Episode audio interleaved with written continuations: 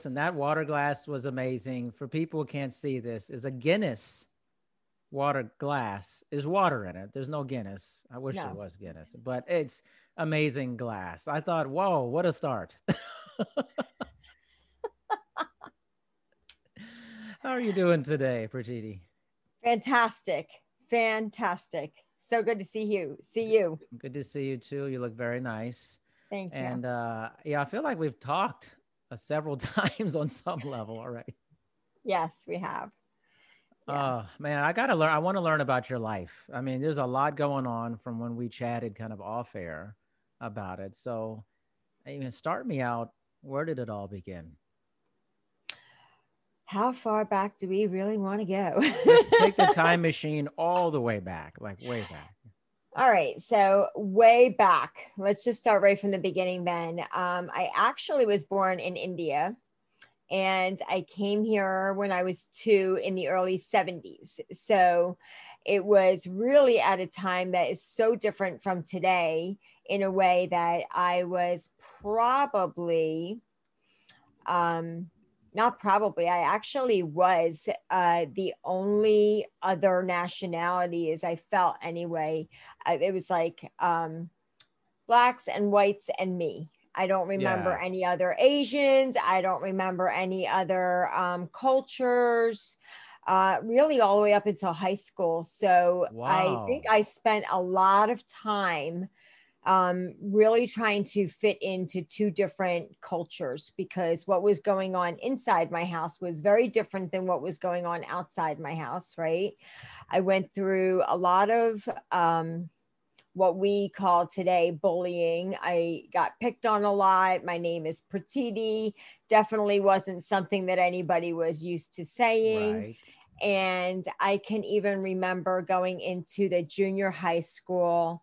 And uh, in the seventh grade, I actually used to get picked on a lot by one of my teachers who Oh. eventually, um, he was a male teacher, he was my homeroom teacher, and used to kind of make fun of me and say things about me being Indian in a way that was embarrassing and just super uncomfortable. So, one of the days he had actually made a remark about me teaching the other children my Indian language, which um, I wasn't. They were just making goofy noises as seventh graders do.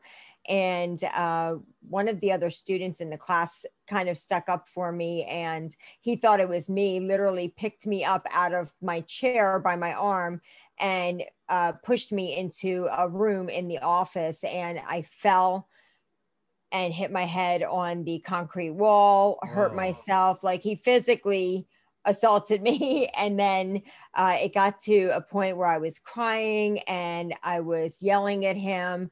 And then, um, you know, I pushed him because he was like coming towards me. And then he ended up pushing me back right into a door. So I, so, you know, I went through a lot of that kind of stuff growing up. And then, um, as I got into the high school, I had already started smoking cigarettes. So, me always trying to desperately fit in with my peers uh, led me to making some poor choices with picking Yeah. up a smoking habit. And then that ultimately did not go over well with my parents and my family. Then I kind of felt like I wasn't fitting in with my own culture either. So, I Where was this, by the way? Like, where did you grow up? Where was this? Northeast Philadelphia. Wow, in Philadelphia, this happened. Well, see, everybody thinks that now because they're like, wow, it was so diverse. It- no, wasn't though. It It was wasn't. just really, no. Whoa. Yeah. And well, uh, so uh, Philadelphia was up until the seventh grade. And then I had moved to the suburbs. And of course, the picking on and that kind of thing wasn't the same anymore. Yeah. Um, I was just in the outskirts of Philadelphia, and I and I had been that area for 35 years. But fast forwarding, um, all the years of trying to fit in, ultimately really not fitting at all, kind of always felt like I was going against the grain. But I had very much my own ideas about how I wanted to be in the world. And what happened instead is I became very good at people pleasing. I became very good at being a bigger bully to myself and telling myself a lot of self-loathing you know a lot of a lot of things that just sounded like i wasn't good enough. I'm not smart enough. I'm not pretty enough. And um, it just it just led to some poor choices in boyfriends. I finally, at the age of 18, started dating um, a boy, and my parents, of course, did not like him. So sent me to India to get married. I did not get married. My parents were not happy about that either. Oh and gosh. I got malaria instead, which was a different M word. And that was just as fun, I'm sure. That's terrible. so then it just it just um you know i came back i stayed with the boyfriend i was with who ultimately um i i had gotten pregnant. We were supposed to get married and he was struggling a bit with alcohol and ended up leaving when i was 3 months pregnant. So i found myself really um going against everything that my parents had you know been trying to teach me. And my parents were pretty upset about the whole thing. And I struggled with the idea of becoming a single mother. My parents were not happy about it. And ultimately, that was probably the first really pivotal point of my life is making the decision to become a single parent.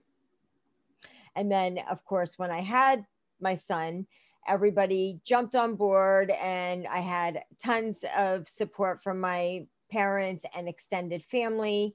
I was very hardworking. So I was working two jobs, going to school at night.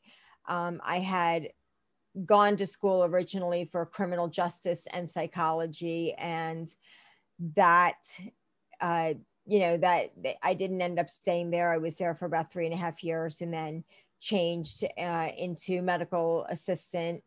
That didn't end up happening just because of, at the time, um, hospitals had started laying off a lot of uh, full-time employment and we ended up just having part-time positions. So i just ended up staying in the uh, same type of jobs that i was in. And then um, i ended up getting married finally. And uh, my husband suffered from anxieties. I was in the aerospace industry by this point he was struggling with anxieties and my company had filed chapter 11 after 9-11 about a year or so after. And so i said whatever you want to do i'll help you do. And we started a construction company. So that's probably midway point right there. Midway point. What is this midway point stuff? Let's back up a little bit. The guinness glass is out again. That's what i'm telling you. I love it. So talk a little bit about. I think the listeners, this is a good deep dive. I think about growing yeah. up. I would imagine your parents are they traditionally Indian, like, like. One hundred percent. Where are they from in India, by the way? They're they're from Ahmedabad, which is in Gujarat state. Uh huh. I'm somewhat familiar. I'm somewhat familiar. Northwest of Delhi. Okay. Okay. Mm-hmm. I have several clients from India and their parents from India, but I, I'm very familiar from their relaying to me kind of the pressures of an Indian household and the expectations. I would love for you to speak about that a little bit. Yes. So my parents are very um, traditional Indian parents. They, um, you know, education is number one. So let me just back up. In the Indian culture, you know, we they, I won't even say we because. I am not somebody who grew up in that atmosphere. So my parents are both highly educated and um, my father is a retired architect now. He has a master's from architecture in india uh, urban design from uh, university of pennsylvania. My mother's uh, economics and indian literature. And you know when you're growing up in uh, india you are primarily as a child your number one job is you are a student. That is it. You're a student and you're a family member. So you go to school you pay attention you learn you come home you participate with the family. And um, you know, there's just different phases of their life where they just are a student, they go to college, they pick a career, they get a job, then they decide they're going to get married, they have a family, and that's it. You know what I mean? It's just step, step, step. Here, there's a lot of boyfriend and girlfriend and dating and sex and teenage yep. pregnancy and you know drugs and alcohol and and things that are introduced in earlier ages here than would ever be introduced there so i growing up with parents that really didn't know what to expect on you know what to deal with as a parent raising a child here created a lot of fear for them and a lot of need to control. And in that process um, my parents were very strict didn't for one second understand how it was even possible that I could be smoking cigarettes to fit in with kids. You know, I'm pretty sure my parents at that point just wanted to kill me. Yeah. And they, you know, the the the thought of your children are a direct reflection of you as a parent. I would have to say that's pretty universal. But to what serious level of that thought is very different, right? Here we're like, you better act right because I don't want people saying that I'm not teaching you good things. Yeah. There, it's like you better act right, otherwise you're going to destroy our family name. you know what I mean? Like yes. it's very different. It's very extreme. Um, not for every family, and and certainly I don't think my parents thought I was going to ruin their name, though at the same time i think their fear was more of a protective base. We have a daughter she's smoking this could lead to bad company and that could lead to bad boys that could lead to worse things than cigarettes you know uh, things that are very normal to be afraid of and to be cautious of though i think because they were not used to and I can't even say they weren't used to, but they have probably zero familiarity with having a conversation like that as a parent with a child about right. these subjects. Number one, they went to all of my school things, so they got to be a part of, um, you know, drug awareness night and you know all of the different types of things that parents and teachers get together for. But it's uncomfortable for us to talk to our kids about certain things to begin with, especially when it comes to sex or drugs or alcohol. And then when you're somebody who is an adult who probably never had that in their lives as a child. So they never had the talk from their parents to them. So it's a very new concept, right? And the fear is even greater when you are like, oh, I'm going to mess this up, or how do I even have this conversation, or I have zero clue of what I'm doing. I just need to like beat you and make you listen. you know I mean? Because right, that's right. about like what else do we do? You know, yeah. we don't know. So that was kind of going on. So when I think about growing up, um, I would say majority of my childhood, I was I don't want to say bullied by either kids or my parents. My parents weren't bullying me, but my parents were trying to figure things out. I was trying to figure things out as a kid. So it was definitely um, a trying time. Let's just yeah. say. And you, so you were sent to India for essentially an arranged marriage, it sounds like. Is that what this was for? It is, but when you say arranged marriage, it almost implies that, hey, I'm coming out to meet one person and they're going to arrange the mm-hmm. marriage. So, what they are doing is they're introducing you to some choices. Okay, this right? sounds like a lot like that show Indian Matchmaking on Netflix. Very much. Okay. Like yeah so you know it's it's almost like i don't want to say match.com because yeah. you're matching yourself but if you think about it it's very similar to if i were to say hey i have a friend um, i have a male friend and i have a, a female friend and i think that they would be a good match for each other. I would introduce them. I would say hey john here, here's mary and mary comes from a good household. John's got a good education. We know both families. They come from good families. You guys would be a, a fit. So that's kind of what they're doing is different families and friends that know my parents might suggest certain matches. So then they took me out there to introduce me to these different matches. And I was like, no, no, no. And oh, no, no, way, no. no. Lots And of no. no's for Titi. I know.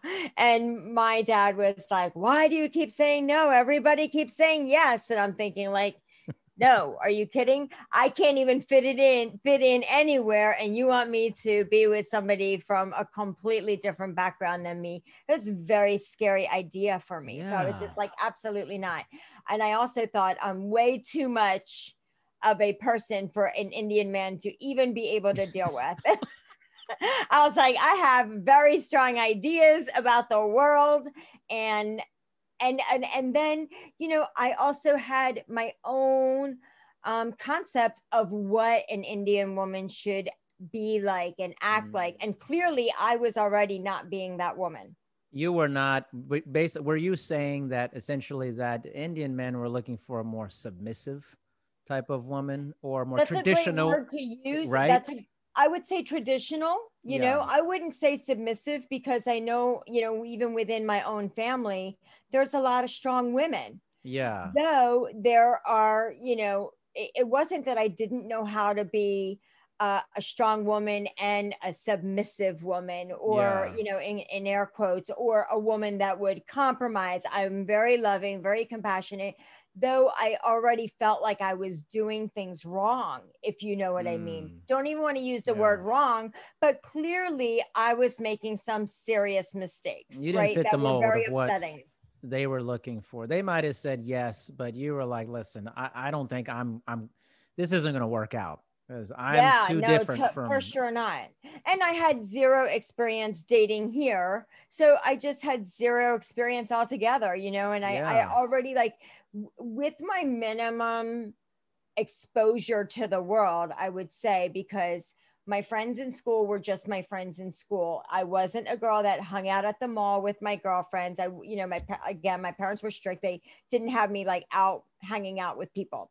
So even with that minimum exposure to the outside world, I was screwing things up just by me smoking cigarettes and not doing well in school. So it was like, yeah, this is not going to work for sure. I'm sure an Indian man's going to want somebody who's not smoking and knows what they're doing out there in the world. And I'm not that person. So I not only did not think that they were a good fit for me, but I definitely did not think I was a good fit for them. And that was probably the stronger of the two opinions. Mm, I see. So for What- sure. I always I find this fascinating. The the whole you know introduction, the person. I mean, you. I mean, uh, you're like ethnically Indian. Yeah, but you 100%. right. But like, so you when you go there, you're immersed in a world that you may look like people who are from there, but you're nothing like that. No, and I stood out like a sore thumb when I was there. They were like, What do you mean? they- uh, my hair was cut like the 80s. Okay. I'm going to India in the 80s. All right. So let me just tell you, it was like an Indian Farrah Fawcett walking around for them, you know? Wow, that's. I mean, really I had all the layers in my hair, uh, Yeah. bangs, and a cigarette. yeah. Okay. Here Not she comes. Fitting in. Here goes Exactly. It was like the Indian Pinky Tuscadero walking around, you know?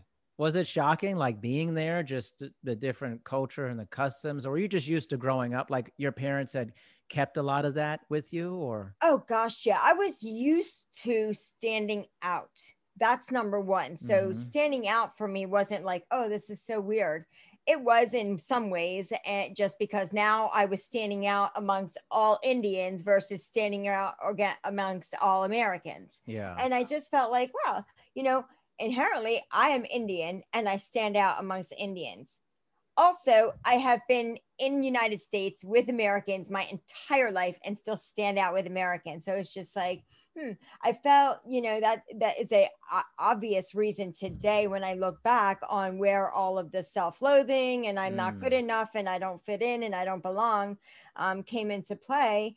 And it's it's obvious on how easily I became a people pleaser and just you know desperately wanted to make those connections and create relationships that were meaningful and didn't really really know how to. And so, uh, yeah. therefore, I just kept so much of this to myself. And really, it was only after I started openly sharing the things that I was going through or had gone through, where so many times, you know, everything that we think about is limiting us from achieving what we want to achieve in our lives is because of a limiting belief. And I say that with air quotes because as a solo entrepreneur, for the past 25 30 years that's something that stands out the most is when we're doing a lot of coaching and training and mentoring we're like you got to get rid of your limiting beliefs. You have to um, you know you have to break through your uh, your uh, achievement ceiling and all of these kinds of things. But most people do not know what their limiting beliefs are because limiting beliefs is something that's going on for you on a very unconscious level. It's not something that you're aware of because if you were aware of it, you may be able to handle it and it wouldn't be limiting you the same way. It's these underlining belief systems that you create through your childhood experiences that you make them mean something, right? It's all about the story that we are choosing to tell ourselves about our life experiences. And so many times we're in the, uh, you know, we're in this constant struggle of blame and shame. And usually we're either blaming and shaming somebody else or we're blaming and shaming ourselves. And even when we go through different experiences where maybe we got bullied, maybe we got abused in some way uh, by someone, we so many times become the victim and they're our villain. And at the same time we are, are also the villain because we're like what did we do wrong? How could we avoided this? How come it was me? You know it, we end up blaming ourselves for how something bad happened to us so if that makes sense yeah it makes sense i mean you you went deep into it you started going in I'm, a life, I'm a life coach. I'm a realtor and a business and life coach. So I will always go deep. you went life coach level for a second there, yeah. which was great. Now, now we're at midpoint. We're at the midpoint. All right. Let's let's go start at the midpoint and let's jettison off. Where are we going from here? Okay. So started a construction business with my husband at the time. I didn't know construction, but I knew business. So I learned how to do roofing, siding, brickwork, block work. Today I can finish concrete myself if the pad's not too big. I certainly don't allow other men to do spackle work for me. I make sure I take care of all of that. I don't let certain things go on with somebody else. But um, in 2007, we divorced and the market I had already started hitting us as contractors. Lucky for me, I uh, was already in that space. So I knew a lot of um, builders and people that were contractors. So I had let my husband go with the construction business. I started my own painting business as a residential and commercial painter. And uh, I had some builders that used me exclusively. Got to do some really, really cool jobs. Worked at Allen Iverson's house, Aaron McKie's house, and his sister's house. So I think I've already also painted at the Phillie Phanatics house and never knew that there was more than one before that. but um, it was a great time. And then, of course, the market was hitting us even more. So they started taking on their own jobs and uh, ended up where I I was really struggling with the work. And then in 2009, I lost my son, who is my only child. He was 17 at the time. My son's name is Bevan. And uh, he had climbed a high voltage structure and touched a wire by accident and fell 40 feet. So, mm. my son's probably one of the most amazing people I've ever met. Very well rounded guy. He was like a very, um, outgoing, athletic, adventurous, was in all of the, you know, football, hockey, soccer, basketball kind of thing, skateboard, snowboard, anything with a board. And at the same time, you know, total dork and a geek and a nerd and complete Indian boy who knew his times tables up to 30 and could like yeah. whoop anybody in chess. Um, but uh, I, I mean, I'm honored to have been his mother. He was really, really like just really a cool guy to hang out with. Probably somebody I enjoyed being around more than anybody else. So, yeah. You know what's amazing? That really wasn't that long ago that that happened, yeah. and you seem to have such a perspective about it. Like some people have on and they chat about stuff like that. It's it's still really like it's hard to talk about. It's extremely hard to talk yeah, about. But you you seem so poised about it when you're talking. It's ex- for okay, so of course it hasn't always been like that. I'm coming up on 12 years, which so many times somebody might think, oh, okay, 12 years, that's you know pretty significant amount of time. But for me, to be quite honest, it can feel like 12 years. It can feel like 12 minutes. You know, there's times where it feels like, holy crap, like I'm, I'm in it in that moment, you know. I would have to say it in this way. It's not as intense as often as time goes by. That's the best way I could describe it. I know there's a lot of bereaved parents who would say that it feels softer or it gets softer. Um, the way that I can describe that feeling of softer is it's not as intense as often. Where before I might have been on the floor every day. And now I may have a moment of feeling choked up, but I can manage myself pretty quickly.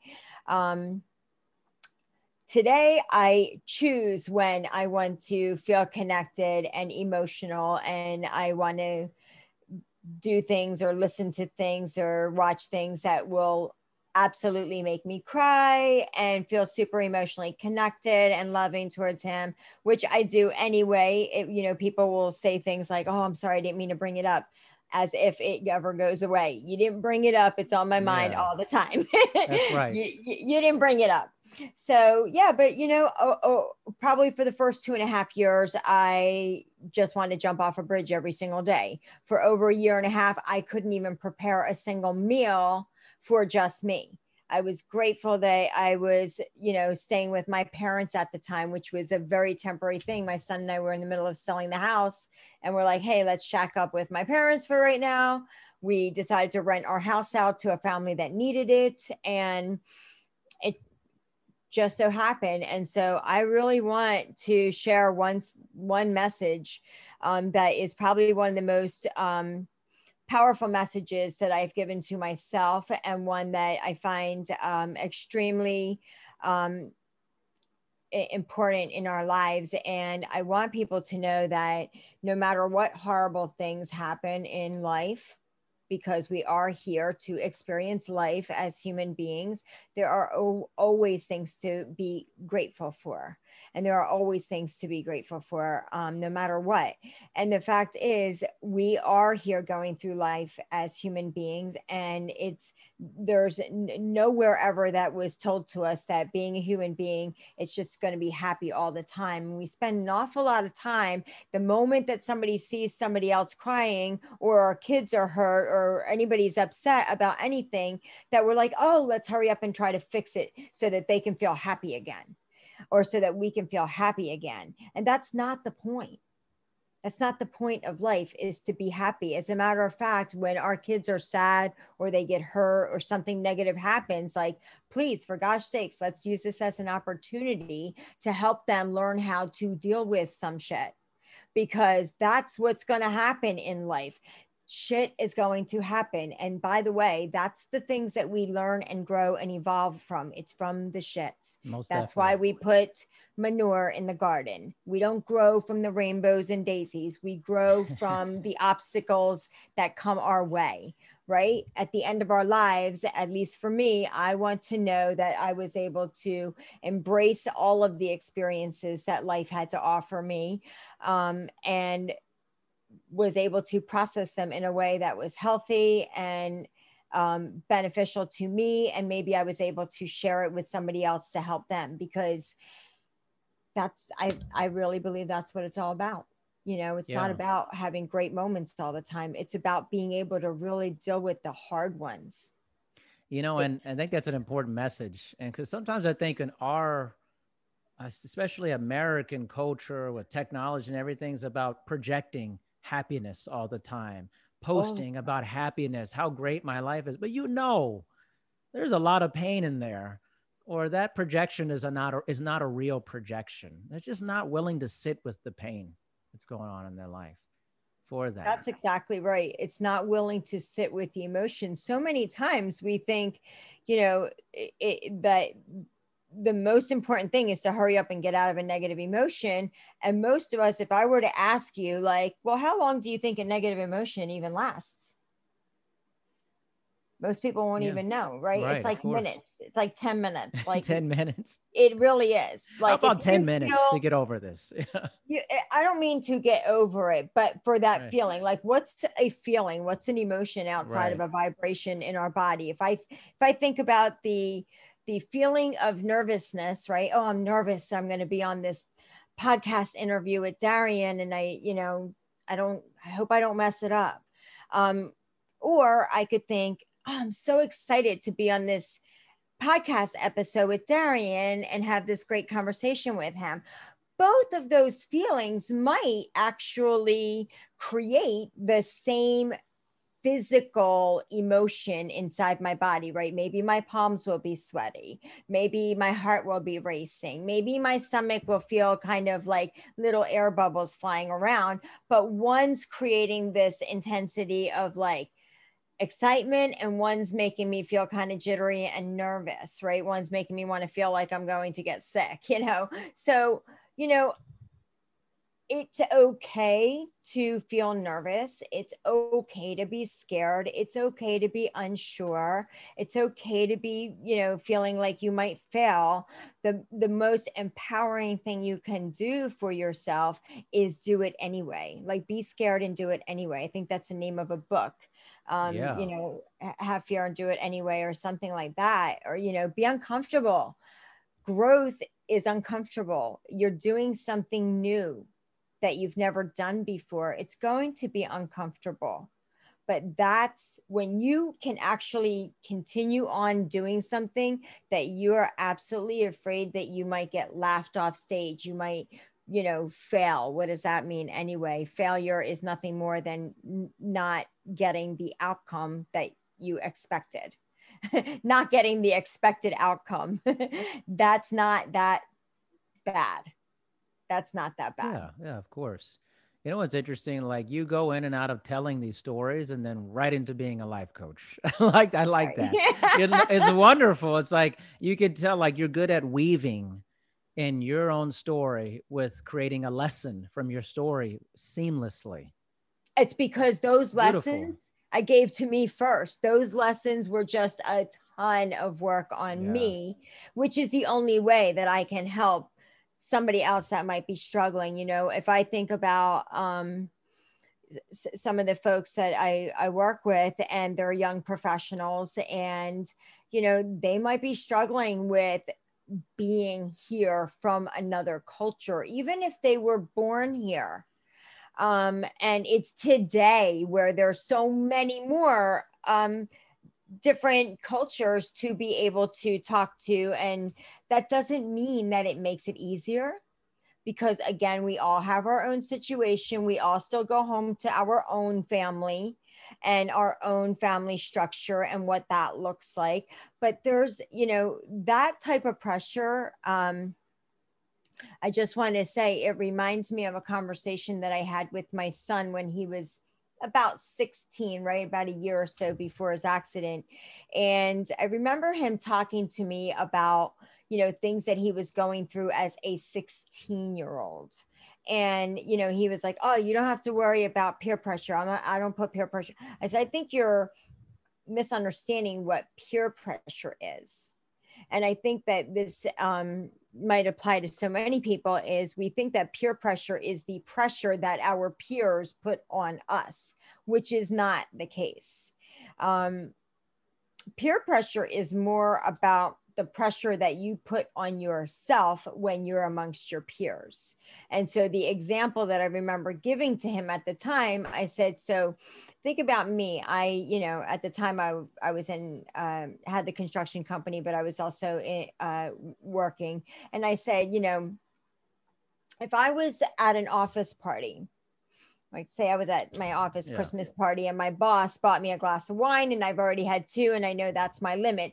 Do I hurt his feelings and and you know deny the glass of wine?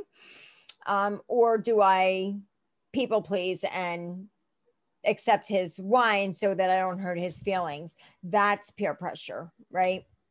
is putting the pressure on yourself because of what you think somebody else might think. That's the projection well there. Very well said. I mean, Thank you're a you. teacher. You're a teacher. I mean, you're out there dropping gems and knowledge left and right, Pratiti. Oh I Oh my tell you what. And what's also amazing is you seem like a lot of fun at the same time. I am so much fun. right? I mean, sometimes people, you know, I'm just gonna be honest. Sometimes when people say the things you say and it's very serious, you don't get the sense that there's any fun behind it. It's just like, Oh, oh, you're just so serious about this concept Yeah. or about coaching, and and and that's fine. But like, I'm personally uh, more drawn towards people where I'm like, man, they just have a fun spirit but they also that. get it too. They understand the le- lessons about life. I remember when the first time I talked to you off air, I was like, "Oh, this is a fun person." I can already tell that this is a fun person.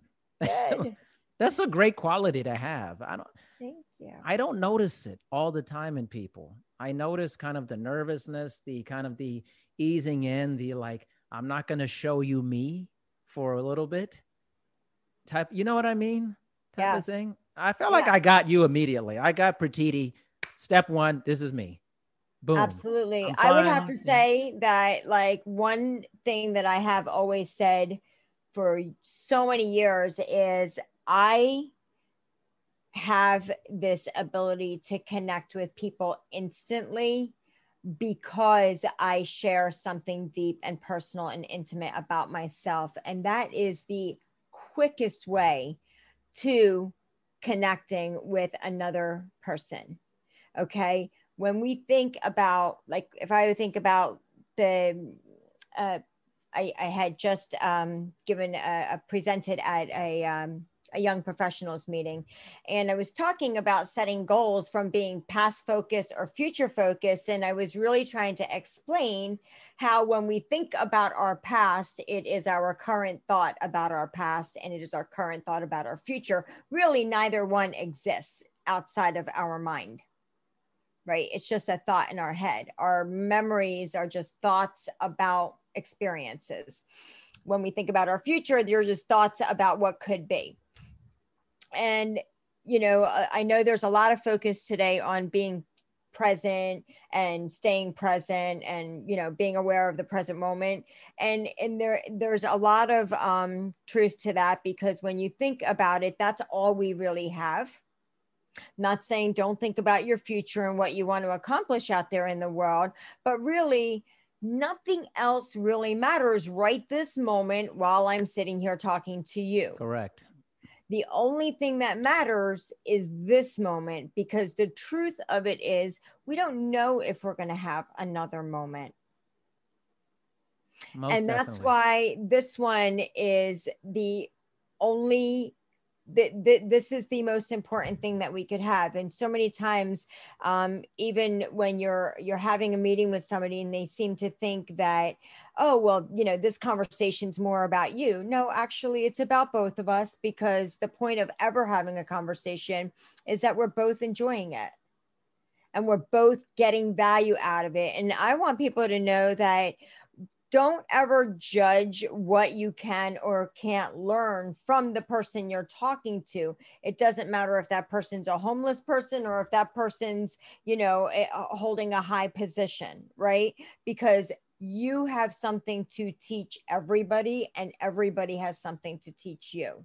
Um, one of my good friends, um, Pablo, he has a, a quote that he says all the time, which is like mind blowing. And he says, "You, everybody is a part of uh, your Google, and you are a part of everybody's Wikipedia." And I was just like, "That's amazing.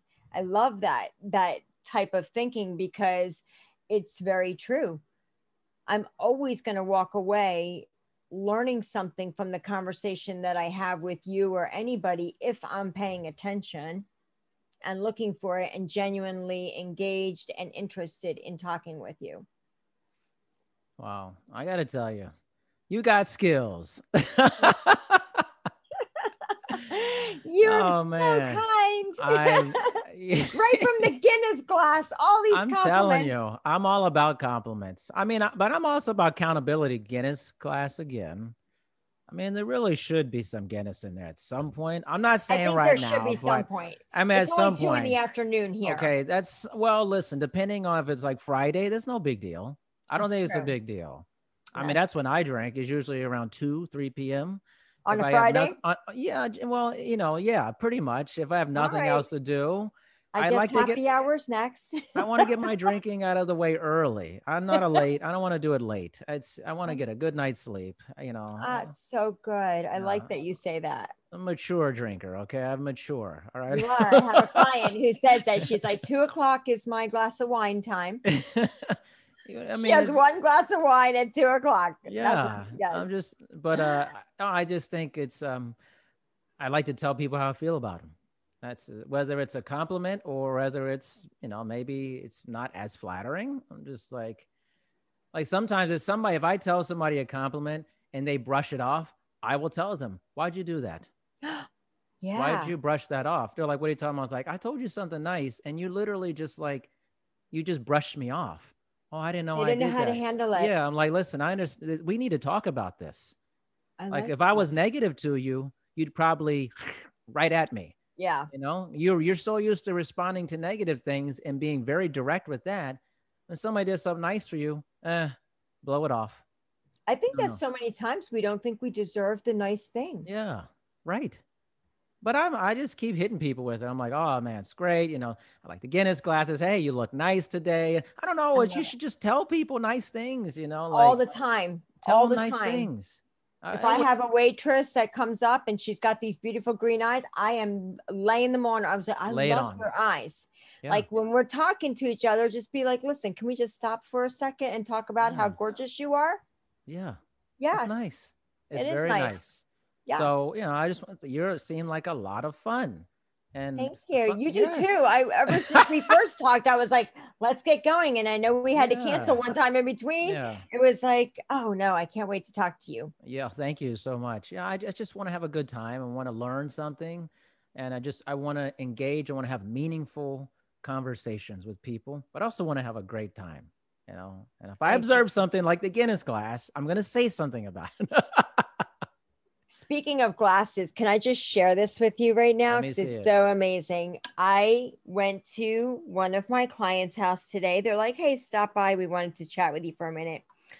They got me a glass, a thermos mug with my name on Says it. your name on it. Looks nice. Which is amazing. That was the first amazing thing. So I'm just like, Do you have any idea? And they're like, uh yeah, his name is Debranis. He's like, uh yeah, we know. we can't just go to a store and get my name on it. I'm like, I get it. And then I had these were clients of mine. I had shared a story about the disco ball and how much my son and I loved dancing together. And we would Oh. get a disco ball and we would dance out in the living room. And so they had a disco ball put on the other side of it and it says, Dance through life. wow, that's beautiful. That looks yes. really nice. I was like, that's amazing. It made me all choked up and want to I cry. bet. I bet. What It made me all choked up and- behind it? Like I love crying, by the way. I am a you big know, me crier. too. I I think that it is i- i- one of the most loving things that you can do for yourself is to just allow yourself to feel the emotion. If you feel like crying, cry. There is Yes. nothing more courageous and brave than to allow yourself to be vulnerable. Totally. It makes me think of this speech by Jimmy Valvano, who was a famous coach for North Carolina State. And he had cancer and he passed away. And his famous speech, he said, you know, if you if you laugh every day, you cry every day, you smile every day, all that's a pretty good day. That's like a pretty good day. It's a wonderful day. right? Yeah. I mean, cry. I mean. I I get choked up by a lot of things, especially if I'm watching a movie. And my daughter, she's nine. She's like, "There you go again, Dad." You just oh. always getting worked up about stuff. I'm like, "It's so beautiful." I love it. By the way, I thought your conversation with your little girl on one of your episodes was absolutely beautiful. oh, thank you. Yeah, That was a, that was a good one. I try to just have fun with her, and you know, hopefully learn a lot of lessons in life. I mean, all I can do is teach her and see where life leads. You know, absolutely. I, I don't own absolutely. her, man. You know, she is. I'm I'm guiding her in life, and hopefully, we'll see where that leads. You know, and I she's just... guiding you right back because mm-hmm. you know, I mean, we grow so much through um the birth of our children and through yeah. raising our children. I cannot tell you how much I have like just a tremendous amount of growth through the loss of my son. And yeah. that is one of the things I, I am very passionate about as well is just taking the time to understand that we talk a lot about post-traumatic stress and uh, you know abuse and things like that but I want us to be more focused on post traumatic growth and being mm. able to grow through those experiences yeah. because the people that give us the most trouble, the experiences are the that are the most difficult or challenging or hurtful, um, are the are the things that we grow the most from. You know, these these are the moments and people that are our greatest teachers. Most definitely. There you go again. Just yeah. just right into it. I love it. It's just amazing. Uh, you know, listen, our time is up, but what a conversation. What a beautiful conversation. What yes. a beautiful person you are. Thank, Thank you. you. so much for spending time with me, Pratiti. I love the work that you're doing out there, Darian. I love I love listening to your show. You. So keep it up because it's beautiful what you're doing. And it's been an honor to uh, be out here, and it's a privilege to talk to you. Thank you so much. We will be in touch. Thank you for listening to this episode of Dr. D's Social Network. Make sure you listen to future episodes. Also, please make sure to rate and review My Dad's Show on Apple Podcasts in the rate and review section. Thanks, everyone.